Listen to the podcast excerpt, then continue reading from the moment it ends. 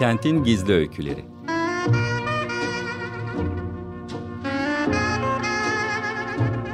Kentin isimsiz kahramanları ve ilham veren yaşamları. Sıradan İnsan Öyküleri. Hazırlayan ve sunan Kenan Doğan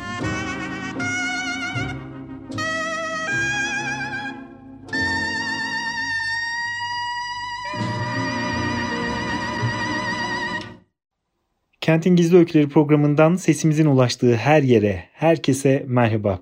Ben Kenan Doğan. İki haftada bir salı günleri saatlerimiz 16'yı gösterdiğinde açık radyo mikrofonlarından sizlerle buluştuğumuz ve gerçek yaşamdan insan öykülerini hem de ilham veren yaşam öykülerini paylaştığımız Kentin Gizli Öyküleri programı başlıyor efendim. Hoş geldiniz programımıza.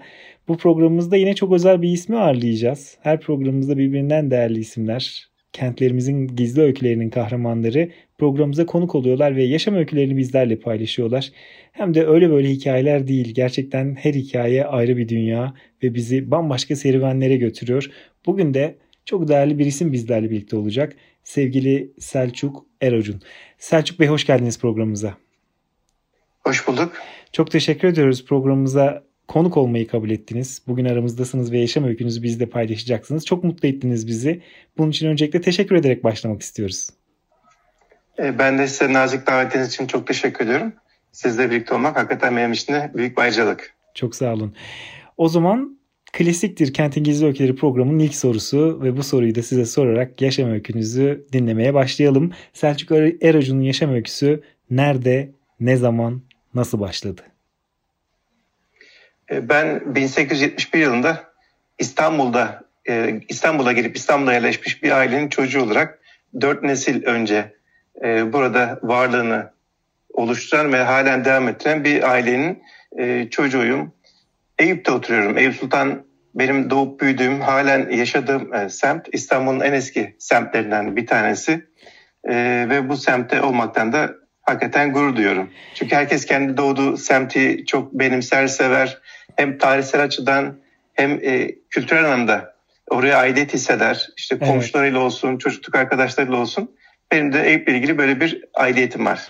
Peki isterseniz birazcık daha hikayenin başladığı yıllara dönelim mi? Çocukluk yıllarınıza. Hatırladığınız çocukluk yıllarında Eyüp Sultan nasıl bir semtti ve siz nasıl bir çocuktunuz o yıllarda o semtte? E, ben çocukken birçok şey aslında net olarak hatırlayabiliyorum. Çünkü o kadar dolu, e, o kadar güzel bir çocukluk hayatı oldu ki Eyüp Sultan ve çevresi e, zaten hem tarihsel olarak e, beni çok cezbetmiş hem de anılarımda birçok hikayeyi barındıran bir semt. Eyüp zaman içerisinde değişti, kalabalıklaştı ve inanılmaz bir şekilde nüfusu çoğaldı. Hani bugün ta işte Karadeniz kıyılarına kadar baktığımızda Eyüp'ün içerisinde olan o semtin büyük alanını kapsayan e, e, genişliğin içerisinde birçok insan yaşıyor. Ama biz merkez olarak düşündüğümüzde Eyüp çok küçük geliyor göze. E, burası Haliç'in kıyısında o antik yerleşimin e, başladığı e, Kağıthane Deresi ile Silahtara'nın aktığı ve çamuruyla beraber çömlekçilerin yerleştiği bir mahalle. Tabii daha sonradan burada kurulan Fesane Yamire binasıyla Osmanlı'nın da son döneminde feslerin üretildiği ve adını buradan alan yakın zamanda da açılış yapıldı. Kültürel anlamda bir, bir e, e, merkez haline geldi bu yapı. E, evet. E, burası eskiden sanayi bölgesi tabii ve sanayi atıklarının da kirletmiş olduğu o malum Haliç e, Haliç Denizi aslında geçmiş zamandan günümüze e, tarihsel anlamda birçok hikayede barındıran bir kent. Ben e, çocukluğumda e, gerek Eyüp'ün e, bayram günlerindeki o özel e, yaşantısını ya da özel günlerdeki insanların konu komşuyla olan ilişkilerini gayet net bir şekilde hatırlayabiliyorum. Ve Balat, Fener e, bize komşu olduğu için Ayvansaraylar bölgesi. E, burada da birçok dostlarımız, arkadaşlarımız oldu. Yani onlarla beraber çocukluğumuzda e, gerek okul hayatında gerekse gençlik dönemlerinde yaşamış olduğumuz birçok anımız birikti. Ve bu anıları yaşamaktan onlarla birlikte İstanbul'un bir parçası olup o kültürün, o mozaiğin bir parçası olmaktan hakikaten çok büyük keyif aldım. Ne güzel biz de büyük bir keyifle dinliyoruz şu anda sizi ve anlatırken sadece doğup büyüdüğünüz semti değil o semtin tarihini, sosyal, sosyal yapısını e, hepsini anlatıyorsunuz. Az sonra aslında hikayenin ilerleyen kısımlarında E, bunları bu kadar detaylı olarak biliyor ve paylaşıyor olmanızın da arka planını dinleyicilerimiz öğrenecekler. E, peki tekrar sizin yaşam öykünüze dönersek gençlik yılları işte e, daha çocukluk yılları bir yandan da öğrencilik yılları o yıllara dair neler paylaşırsınız? Nasıl geçti o yıllar sizin için? Sizin hikayenizden hareket edersek. Eyüp'te tabii hayat hikayesi burada başladığı için tabii ki Eyüp ve çevresinde e, gelişti.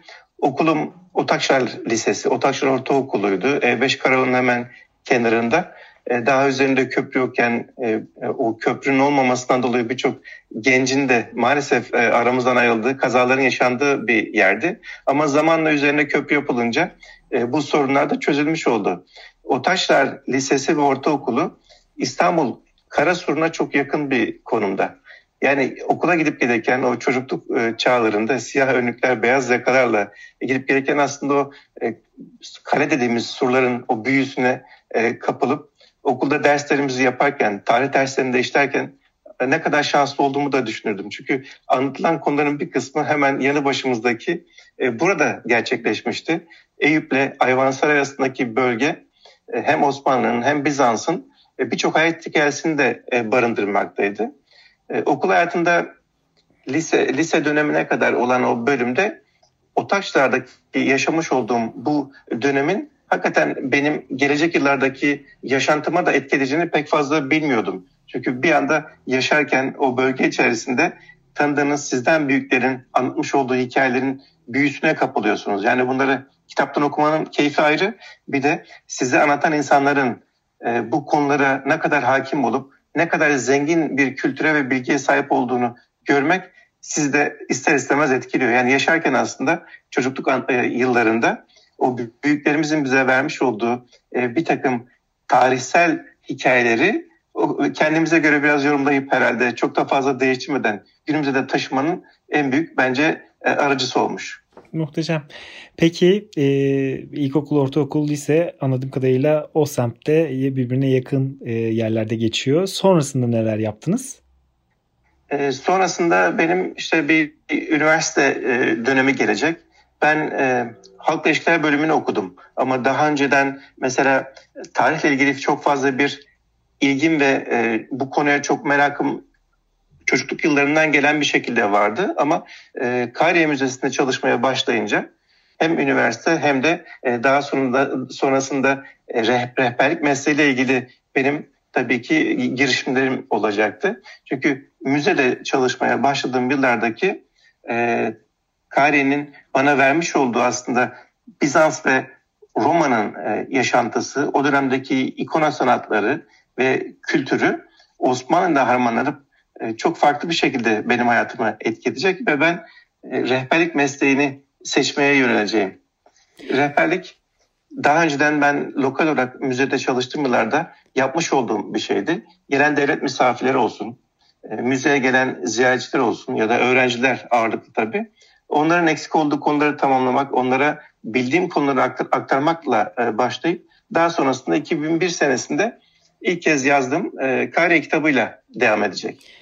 Sonrasında işte. Peki müzede çalışmak hiç aklınızda var mıydı? Nasıl oldu o süreç? Yani üniversiteyi okuduktan sonra, halkla ilişkiler okuduktan sonra hep müzede çalışmayı istiyor muydunuz? Ya da yolunuz bir şekilde kesişti ve e, hayat sizi oraya mı sürükledi? Nasıl oldu o süreç? Hayat aslında sizi oraya sürüklüyor. Çünkü ben e, birkaç işi bir arada yapan bir insandım. Yani Gülhane Parkı'nda çay bahçemiz varken e, başka bir yerde başka bir işletmede yaparak yani iki işi birde, birden yönetiyorduk. E, kendi işletmelerimiz de vardı. Fakat bir gün e, Ayasofya Müzesi'nin Koruma ve Turizm Derneği'nden bir teklif gelince e, ben e, bunu kıramadım. Çünkü Ayasofya benim her zaman için e, büyüleyen bir yapıydı ve yurt dışında 3 aylık yaşamış olduğum süre boyunca İstanbul'la ilgili tek e, gördüğüm duvarda asılı olan bir Ayasofya postkardaydı. Bir e, resmiydi. Ona bakarak hep İstanbul özlemimi e, gidermeye çalışmıştım. Ama müzede çalışmak bana çok değişik geldi. Ve müzede çalışmaya başlayınca aslında ne kadar az bildiğimi ve ne kadar daha çok şey öğrenmem gerektiğini de anlamış oldum. Ve dolayısıyla burada çalışırken İngilizce kitaplardan e, çeviriler yaparak, e, bunları Türkçeleştirerek, notlar alarak, bunları insanlara aktararak e, ben bilgi dağarcığımı da genişletmiş oldum. Hani bu genişledikçe aslında bakıyorsunuz ki daha farklı konular var bilmeniz gereken. Ve bunları öğrendikçe aslında harmanlamaya da başlıyorsunuz. O harmanlarla beraber bir baktığınızda elinizde yüklü miktarda bir done oluşmuş. Ve bunları paylaşmaktan bugüne kadar çok büyük keyif aldım. Ne güzel. Aslında tarih dolu bir semtte dünyaya gözlerinizi açıyorsunuz ve ta- o tarihin içinde büyüyorsunuz. Ardından da hayat sizi o tarihle yoğurduğu için ister istemez çok da uzağa düşmeden bir gün müzede çalışmaya başlıyorsunuz. Ardından dediğiniz gibi anlattığınız gibi o merak, tarihe olan merak, geçmişe olan merak sizi daha fazla araştırmaya sevk ediyor ve sonunda bugün aslında başkalarıyla paylaşılması gereken birçok değerli bilgiyi, tarihi bilgiyi e, paylaşır noktaya getiriyor. Peki müzede çalıştınız bir yandan dediğiniz gibi araştırmalar devam etti ve siz bunları paylaşmaya başladınız. 2001 yılında bahsettiğiniz kitabı yazdınız. Sonra neler oldu hayatınızda? E, sonrasında yine yazmaya devam ettik. E, ortak arkadaşlarımızla örneğin bir pera masalında Beyoğlu'nu anlatan bir kitap yazdık ki çok e, beğenildi. 2020 senesinde tam da bu koronanın patladığı zamanlarda evlere kapandığımız mecburen o dönemde e, çıkmıştı. E, bir de İstanbul'un Latin Çağı adlı bir kitap e, yazdık. Yine ortak olarak Eren Altunel beraber yazmış olduğumuz bu kitapta İstanbul'un Latinler döneminden işgal edildiği yılları, o 50 yıllık işgal dönemini anlattık ki bu konusunda Türkiye'de ilk kez yazılmış bir kitaptı. Nedense İstanbul'un Latin Çağı e, tarihçiler tarafından çok ele alınmamış, çok fazla konuşulmamış, gizli kalmış bir yerdi ki e, bizim Eyüp Sultan'da gizli kalmış, konuşulmamış birçok konulara el attığımız gibi. İstanbul'un e, işgal döneminde yani hem Osmanlı hem Bizans döneminde nedense bu dönemler çok irdelenmemiş ve bırakılmıştı. E, Latin çağ ile ilgili yazmış olduğumuz kitap da çok ilgi çekti. E, bugün bakıyorum e, birçok doktora tezinde, yüksek lisans tezlerinde yazmış olduğumuz kitaplar ya da vermiş olduğum bilgiler e, kaynak olarak kullanılıyor ve üniversiteler bunları yüksek lisans tezlerinde kullanıyor. Bu da benim için çok onur verici bir e, durum oluyor. En son Dolmabahçe Sayı ile ilgili bir PDF kitap yazmıştım ben. Onun e, bir bölümünün yine bir doktora tezinde kullanılmış olması hakikaten beni gururlandırdı. Ne mutlu. Bir yandan yazmaya devam ettiniz, yazarsınız. Bir yandan araştırmaya devam ettiniz. Bir yandan rehber olarak tarihi anlatmaya devam ettiniz. Tarihle beraber yolculuğunuz devam etti bugünlere kadar ve devam ediyor. E, geriye dönüp baktığınızda yaşam öykünüze e, bütün bu tarihli olan iç içe harmanlanmış olan yıllar e, size ne hissettiriyor, ne düşündürüyor? Geriye bakıp hayatınıza e, geriye dönüp baktığınızda ne düşünüyorsunuz? Ben geriye dönüp baktığımda çok dolu bir yaşantı görüyorum. Yani bu yaşantı içerisinde insanların yani televizyonda bakarak ya da kitaplarda okuyarak imrendiği, merak ettiği, o anı paylaşmak istediği birçok insanla beraber olmuşum, onlara dokunmuşum. Onların yaşantısının e, bir parçası olmuşum, bir anı olmuşum. Bunların içerisinde Hollywoodlu ünlülerden tutun, e, yine dünyaca meşhur insanlardan, e, bizim ülkemizde yaşayan ve çocukken hayranlıkla izlemiş olduğumuz, onları takip etmiş olduğumuz insanların da yaşantısının bir parçası olmak bana çok gurur verdi. Aslında bugün dahi şimdi tabii yaptığım çalışmalarda e, kendi yazmış olduğum kitaplar devam ediyor ve hatta öğrencilik yılları da halen devam ediyor. Farklı bölümlerde e, gene üniversite sınavına girip mesela farklı bölümlerde de okuyup e, bu konuda da bilgi sahibi olmanın da e, peşindeyim ve inşallah bu eğitim ve öğrencilik hayatı e, ömür boyu devam edecek ve hep ömür boyu öğrenmeye ve bu bilgiyi paylaşmaya devam edeceğiz aslında birazcık burayı açmak istiyorum. Şunu açmak istiyorum. E, geriye dönüp baktığınızda birçok ismi, e, dünyaca tanınmış birçok ismi gezdirdiniz. Bunun yanı sıra aslında e, yaptığınız birçok proje var. E, hem e, televizyonda yayınlanan ya da işte e, farklı isimlerle bildiğimiz edebiyat dünyasının e, ya da hani toplum tarafından tanınmış çok değerli isimlerle yaptığınız projeler var. Biraz onlardan bahsedelim mi Selçuk Bey? Ben e, müzede çalışırken gezdirmiş olduğum çok önemli isimler vardı. Bunlar e, devlet başkanlarıydı. Mesela Portekiz Cumhurbaşkanı Jose Sampaio gibi. Daha sonra İtalya Başbakanı olan Romano Prodi gibi. Ya da Amerikalı dahi profesör John Nash gibi. John Nash Akıl Oyunları filminin de esas karakteri Russell Crowe'un oynadığı ve e, öyle bir insanı gezdiriyorsunuz ve daha önce filmini izlemişsiniz o insanın. Gezdikten sonra tekrar filmini izliyorum ki acaba ne kaçırdım? Yani ben anlatırken e, ona ondan ne alamadımın e, hesabını yapıyorsunuz. E, John Nash çok ilginç bir insandı. Kare Müzesi'ne geldiğinde müzeyle ilgili ona bilgi verirken eşi de yanındaydı. Tabii üstün zekalı insanların kendi has bazı özellikleri var. E, davranışları olsun, sizin anlatırken bazı bilgileri verdiğinizde hemen ekleme yaparak tarihler konusunda bilgiler vermesi beni biraz şaşırtmıştı. Yani siz anlatıyorsunuz bir yandan ama zaten karşınızdaki insan e, belli bir kısım konuya hakim ve o konuda size yardımcı olacak bazı ipuçları veriyor. Ben mesela yine orada çalıştığım dönemlerde e, Yaşar Kemal e, sık sık gelirdi. Yani uğrayabildiği kadar sık sık derken tabii onlarca kez değil belki ama belki 4-5 kez kendisiyle yüz yüze yan yana e, müzeyi gezme ve konuşma fırsatımız olmuştu. Daha önceden Yaşar Kemal'le tanışmıştık fakat ilerleyen yıllarda bana vermiş olduğu bir takım sırlar olunca e, Yaşar Kemal'in hayat hikayesinin benimle kesişmiş olduğunu da fark etmiş oldum. E, Yaşar Kemal müzenin restorasyonu yıllarında 1940'lı yıllarda e, Thomas Whittemore adında Amerikalı bir e, kişi var ve bu kişi hem Ayasofya'nın hem Kahire Müzesi'nin restorasyonunu yapacak olan kişi. Ortak dostları Abedin Dino'yla Thomas Whittemore ve Whittemore'dan iş istiyor Yaşar Kemal. E, kendisinin ekstra bir işe ihtiyacı olduğunu ve çalışmak için e, bir iş baktığını söyleyince e, Abedin Dino'ya gelme Abedin Dino'ya Thomas Whittemore diyor ki Kare, Kare'de gece bekçisine ihtiyacımız var. Eğer çalışırsa burada bir iş verebilirim. Evet. Dediğinde Yaşar Kemal Kare Müzesi'nde gece bekçisi olarak işe başlıyor. Ve bu bilinmeyen bir e, hikaye. Ve bu hikayeyi bana direkt Yaşar Kemal'in kendisi aktarmıştı. Kare Müzesi'nde gece bekçiliği yaptıktan sonra hava gazı sayıcı okuma işine girip daha sonra işte İETT'de çalışıyor e, futbol oynuyor, yazarlık yapıyor derken günümüzdeki bildiğimiz Yaşar Kemal'lik e, seviyesine yükseliyor. E, bu e, Yaşar Kemal'in anlatmadığı bir hikayeydi. Ben daha önce Nebil Özgen Türkiye'de e, edebiyat gezileri yapmıştık. E, Yaşar Kemal'in e, yıllarına, onun çocukluğuna, semtine, doğduğu eve gittik. Hatta e, babasının mezarını ziyaret ettik.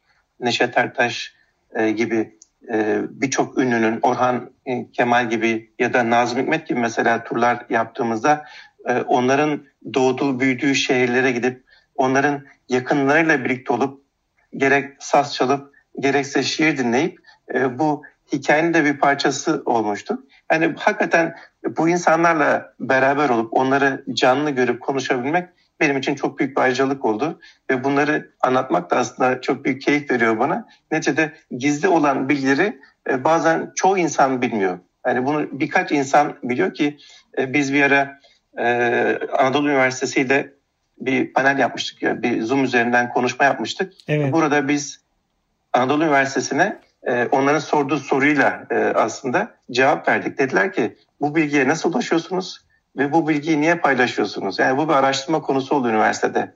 Ben de e, bu bilgiyi nasıl e, bulduğumuzu, nasıl ulaştığımızı ve bunları niçin aktardığımızı büyük bir keyifle anlattım. Neticede bilgi verirken e, insanlar çağımızın da gerekliliği profesyonel yaklaşıyor her şeye ve maddi bir karşılık bekliyor. Ama ben yıllarca maddi karşılık beklemeden bunu gönüllü olarak yapmaktan çok keyif aldım. Aslında siz birçok kişinin bilmediği, İstanbul'a dair, tarihe dair birçok kişinin bilmediği e, gizli bilgileri tırnak içinde söylüyorum. Gizli bilgilere ulaşmış ve onları da başkalarıyla paylaşıyorsunuz. Dolayısıyla mesela dinleyicilerimize örnek vermek gerekirse e, buradan radyomuzdan, açık radyodan, Kentin Gizli Öyküleri programından da dinleyicilerimizle paylaşmak gerekirse süremiz de bir yandan hızlı ilerliyor. Mesela ne gibi bilgiler desem ne paylaşırsınız bizimle? Ben e, tabii çok geziyoruz, çok e, çalışıyoruz, çok araştırıyoruz. E, gezerken bulmuş olduğumuz bir takım böyle detaylar karşımıza çıktığında e, bunları ilk önce bu konu uzmanlarıyla tartışıyoruz. Ve bakıyorum ki mesela hiç yazılmış bir makale, hiçbir yazılmış yazı ortada yok. Örneğin Göbektepe ile ilgili 2019 senesinde bir Göbektepe yılı olması e, tartışılıyordu. Bununla ilgili yapılması gereken belgeseller, kitaplar makaleler hazırlanırken aslında herkesin arzusu Göbektepe'de bugüne kadar söylenmemiş bir şeyi söylemekti. E, ben de bir an aklıma geldi. E, her zaman Kars turuna gittiğimizde mesela Kars'ta tilkilerin nasıl avlandığını görmek bana büyük keyif veriyor. Hatta bunu e, grubuma da söyleyip onların da dikkatini bu yöne çekerek havaya sıçrayıp karın altına yakaladıkları o fareyi yemeleri çok dikkatimi çekiyordu. E, bu sahnenin Göbekli Tepe'deki taşların üzerine kazınmış sahne olduğunu söylediğimde çok ses getirmişti. Aslında gizli bilgi değil tabii bu ama bilinmeyen bir bilgi. Bazen örtülü bilgi dedikleri bilim insanlarının araştırdıkları konulardan e, bunu bilen insanın söylemediği, yazmadığı, paylaşmadığı takdirde ancak o bilgi kendisiyle beraber mezara gittiği için aslında kaybedilen, kazanılamayan da bir bilgi olduğu için e, bunu paylaşmıştım. Çok da dikkat çekmişti. Daha sonra Ayasofya'da e, bir mermer üzerine kazınmış genişçe bir tasviri çözümledim. Bunun üzerinde de e, gemi içerisinde bir Viking asker olduğunu, hemen yanında üç çocuk ve yine bir Viking asker elinde mızrağı ve e, baltasıyla beraber. Mesela bu bilgi hiç bilinmiyordu 2020 senesine kadar ve 2020 senesinde ilk kez benim sayemde e, duyuldu ve Batone kazılarında, Küçükçekmece Gölü'nün hemen kıyısındaki e, bilimsel yapılan kazılarda Vikingler ait bir takım izler çıkmıştı. Yani bu izleri e, Ayasofya'daki izlerle birleştirmek için oradaki akademisyenlere gittim. E, ve onlarla bu bilgileri paylaştığımda inanın çok olumlu e, dönüşler aldım. Ve sonrasında birçok televizyon kanalında tabii e, bunları anlatarak hatta dergilerde ve gazetelerde yazarak çokça insana ulaşmasını sağladım. Bugün mesela İskandinavya'dan akademisyenlerin ellerinde bu fotoğrafla İstanbul'a geldiğini duyup onların Ayasofya'da bu Vikinglerin grafitisini araması beni çok farklı bir şekilde mesela mutlu etti. Ne güzel. Bir yandan rehber olarak geziyorsunuz, birçok yer görüyorsunuz, birçok e, tarihi eser görüyorsunuz, tarihi yapıyı, kültürel yeri ziyaret ediyorsunuz. Bir yandan da araştırıyorsunuz, okuyorsunuz, yazıyorsunuz, paylaşıyorsunuz ve yeri geldiğinde bunlar birbiriyle birleştiği zaman da işte aslında böyle örtülü o gerçekler ortaya çıkıyor, gün yüzüne çıkıyor. Sayenizde de geniş kitleler duyuyor. İyi ki varsınız Selçuk Bey ne diyelim. Ve yavaş yavaş sonuna doğru yaklaşıyoruz programımızın. E, bundan sonra Selçuk Erocu'nun yaşam öyküsü nasıl devam edecek? Nedir geleceğe dair planlarınız? E, benden çokça istenen bazı e, projeler oluyor mesela. Bunları yapmak ve bunları tamamlamak istiyorum. Genelde belgesel çalışmalarına biraz ağırlık verdik. İstanbul'la ilgili çok farklı buluşlarımız olacak. Ee, İstanbul Boğazı ile ilgili almış olduğumuz izinler ve profesyonel dalgıçların e, ortaya çıkartacağı argümanlar bence gene çok konuşacak olan konular arasında. Yeni bir kitap e, çalışıyorum. E, ama bunu tek yazar olarak kendi başıma yapıyorum ki toparlamak üzereyim. Bu kitabın içerisinde çok taze bilgiler olacak yine İstanbul'un daha önce duymadığı, İstanbulluların çok fazla bilmediği ya da farkında olmadıkları bilgileri içerecek. Ee, onu tamamlamaya çalışıyorum bugünlerde. Ve yine İstanbul içerisindeki araştırmalarımız devam ediyor. Ee, bazen yıllarca gördüğünüz e, ama bir türlü anlam veremediniz e, bazı objeleri mesela soruyorsunuz, bakıyorsunuz ki hiçbir şekilde kaydı yok ve hiçbir şekilde bir makalesi yazılmamış. Örneğin birkaç sene önce e, bir medyadan arkadaşın araması üzerine evin önünde e, benim daha önce keşfetmiş olduğum bir mermer tekne vardı. Onun başına gittik ve orada kısacık bir haber yaptık. Fakat bu haber öyle dağıldı ki hem gazetelerde hem televizyonlarda günlerce konuşuldu. Hatta başka uzmanlar da bu konu üzerinde yorumlar yaptılar. E, bu mermer teknenin, havuzun Ayasofya'daki bir benzerinin olduğunu söylemiştim. E, fakat e, Eminönü'ndeki bu tekne denizin kıyısında ve denizin tahribatlarına da çok açıktı. Yani evet. aslında benim amacım biraz da konunun araştırılması, bu konuya e, konuyla ilgili olan insanların dikkatinin çekilmesi ve hak ettiği değeri bulması. E, evet. E, bu yüzden e, İstanbul'da aslında daha yapılacak çok iş var ve meraklı insanlar, takip edenler bizi ya da beni sevip yaptığım işleri çok merak edenler bulduğumuz şeyleri yerinde görmek için inanın yollara dökülüp e, bu konuyla ilgili meraklarını gidermeye çalışıyorlar. En çok da Ayasofya'daki grafitler ilgi çekiyor. Ve bulması çok zor olan grafitleri bulan genç bir e, tayfa var. Onlardan da gurur duyuyorum. Eminim onlar bizden sonra bayrağı alıp daha iyi yerlere taşıyacaklar. Çünkü çok meraklar. Bizler de tarihimiz adına çok mutlu olduk. Hem sizi tanıdığımız için hem yaşam öykünüzü paylaştığımız için. Bugün programımıza konuk oldunuz. Kentin Gizli Öykülerine konuk oldunuz. Çok teşekkür ediyoruz Selçuk Bey. Çok sağ olun. Ben teşekkür ederim. Çok sağ olun efendim. Evet efendim bugün Kentin Gizli Öyküleri programının sonuna geldik. Konuğumuz Selçuk Erocun'du. Selçuk Bey sizlerin de dinlediği gibi efendim hayatını tarihe, tutkusuna adamış ve İstanbul başta olmak üzere aslında ülkemizin bu toprakların çok kıymetli tarihinin, tarihi izlerinin peşinde hem araştıran hem yazan hem de rehberlik yaparak, e, gezerek öğrendiklerini, bulduklarını geniş kitlelerle paylaşan çok değerli bir isim. Ve bu isimler sayesinde biz ülkemizdeki birçok saklı kalmış gerçeği de gün yüzüne çıkartmasına vesile oluyorlar, öğreniyoruz. Çok teşekkür ediyoruz. İyi ki var Selçuk Eyracun gibi isimler. Bizden bu haftalık da bu kadar. Kentin Gizli Öyküleri programının sonuna geldik. İki hafta sonra salı günü saatlerimiz 16'yı gösterdiğinde açık radyo mikrofonlarından tekrar sizinle buluşacağız. Ben Kenan Doğan ve teknik masadaki arkadaşlarım açık radyo çalışanı değerli arkadaşlarımla birlikte sizlere sağlıklı günler diliyoruz efendim. Hoşçakalın.